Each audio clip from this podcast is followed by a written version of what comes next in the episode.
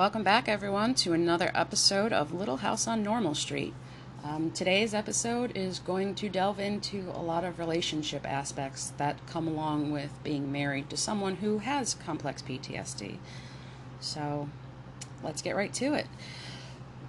A lot of people who are diagnosed with complex PTSD have relationship problems to begin with from the start, and it's it doesn't even actually have to do originally with our mental illness. It comes from repeated um, desensitization and repeated use of very specific abuse tactics that we come to view as normal, specifically.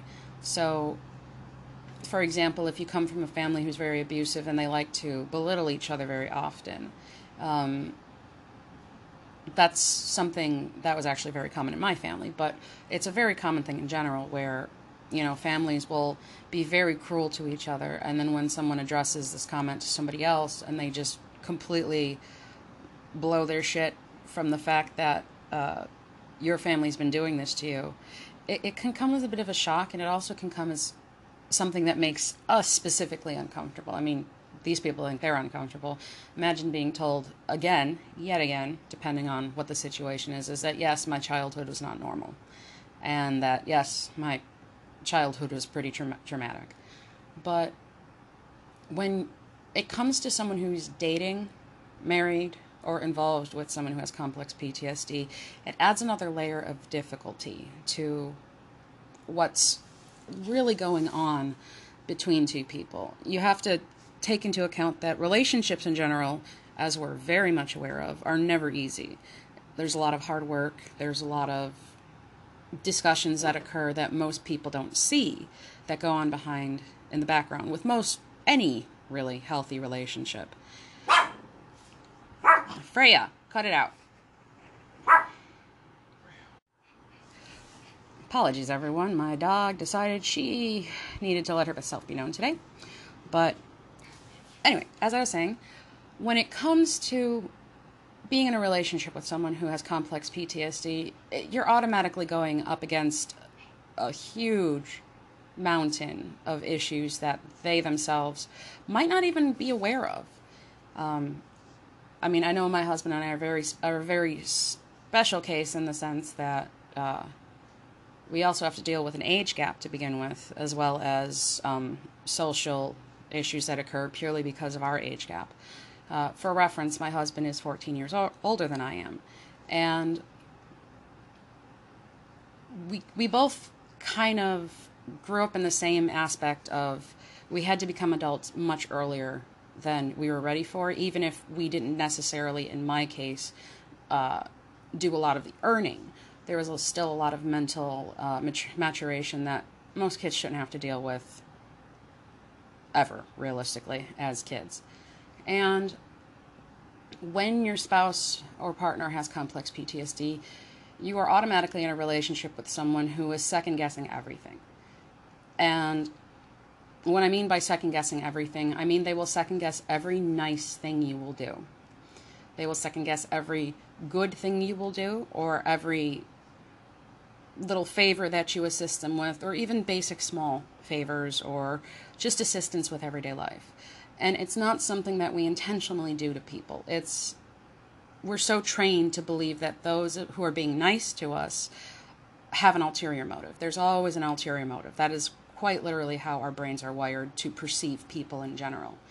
So when we start dating somebody or when we're involved with somebody who has a very sweet nature to begin with, and is a genuinely good natured person, it throws off all of our red alarms. And we have a habit of trying to push those people away. Um, I got very lucky in the sense that my husband is stubborn as I am, and he continuously had to remind me that he wasn't going anywhere, uh, even after we got married. He's not going anywhere. It, it's a conversation that is a constant reminder.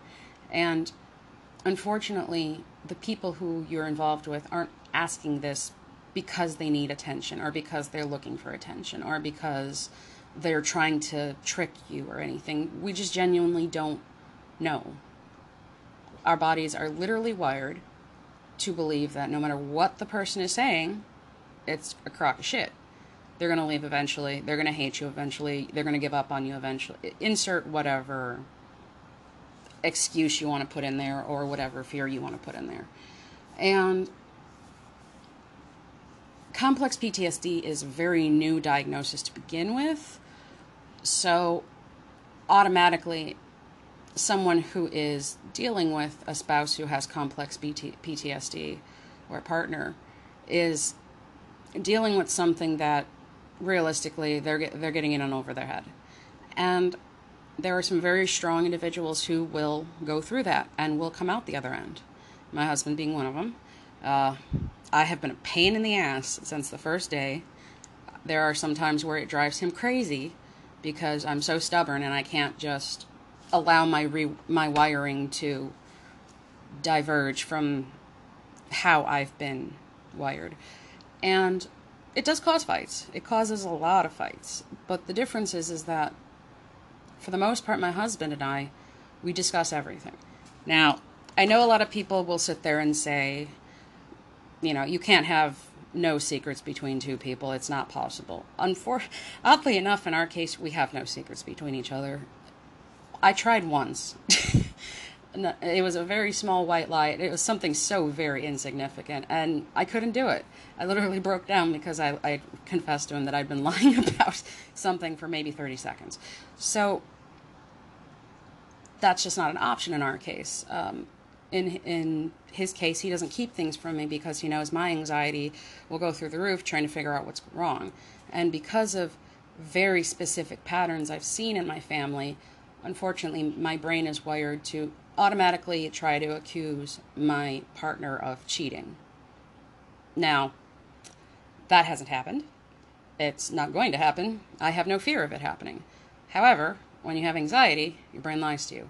And when I mean it lies to you, I mean it literally will just chloroform your logical side and knock it out for maybe 10 to 15 minutes or however long it needs to make you go crazy.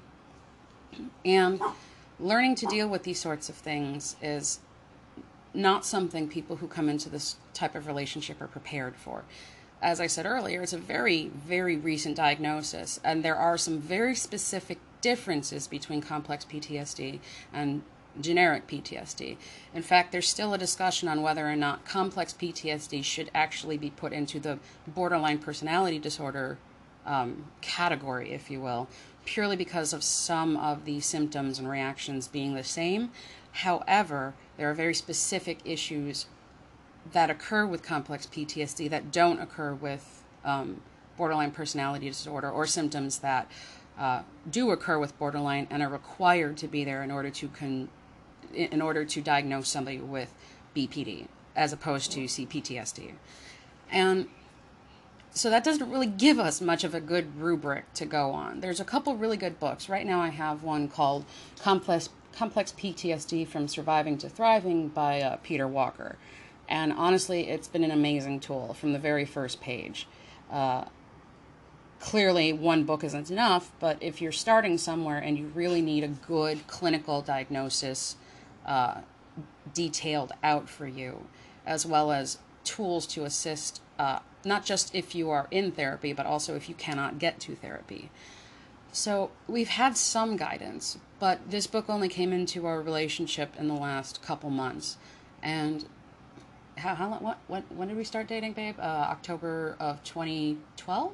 Mm-hmm. Yeah, so we've been going on in this relationship for a while without some form of help. In fact, I wasn't diagnosed until last year about my C- my CPTSD, and indeed, it took me an entire year of fighting just to get my PTSD diagnosis because I didn't discover I had any form of PTSD until my late 30s or my late my late 30s, my late 20s, and it was something that was just really hard to, of a struggle just to even get the validation for.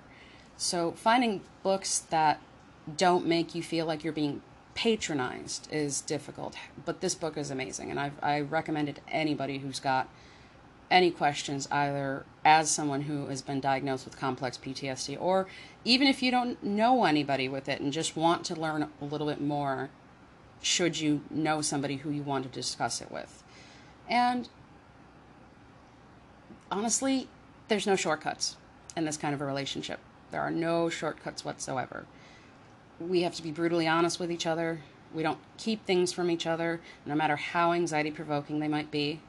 Uh, we don't. Tr- uh, we have, but however, we have also learned there are ways to discuss things without causing constant triggers, and we've learned to alter our vocabulary and alter how we speak to each other, specifically in situations when either I'm triggering or I've accidentally triggered my husband via my trigger. It's it's a delicate balance, and it's not something that you figure out over time. You're gonna fuck it up quite a few times. But the important aspect of it is to keep trying and keep finding what works for you. And slowly, our own very specific patterns are starting to come out uh, between us that we're noticing are in reactions to what we've been learning, and we've been using that to hone them to make it easier to communicate with each other and to make it easier not just to communicate with me when I'm having an actual episode, but for my husband to be able to maintain his own calmness during said episodes because it's painful for a partner to watch this occur. They have no power over it, they have no ability to fix what's wrong. All they can do is wait for the episode to be over and maybe offer some consolation while the actual episode's occurring. And we realized in our case that he had to have very specific training because I can't respond unless I, I know exactly what's going to occur. And we've had trial and error of different things, certain words, different phrases, different gestures. And honestly, like any normal relationship, it's just take it as it is each day and try to see what works this day and see if it will continue to work the next day. And complex PTSD is a very difficult thing to have between uh, two partners or multiple partners if you're poly. It's something that affects all aspects of life, not just the mental capacity. And it's it's wonderful to find people who are willing to work with your restrictions based on your mental illness as well as be willing to help you grow from it and be willing to grow and learn in their own right. It's never perfect. Even those of us with the diagnosis will make mistakes in what we're trying to understand. But the important thing is, as with all marriages, that you communicate and that you just take care of each other and constantly encourage each other to keep those positive habits. And so far, we've done a very good job with that. I won't lie, I piss my husband off quite often. But at the end of the day, we both really work hard to make it work. And that's not something that comes around very often. And I'm very grateful for it.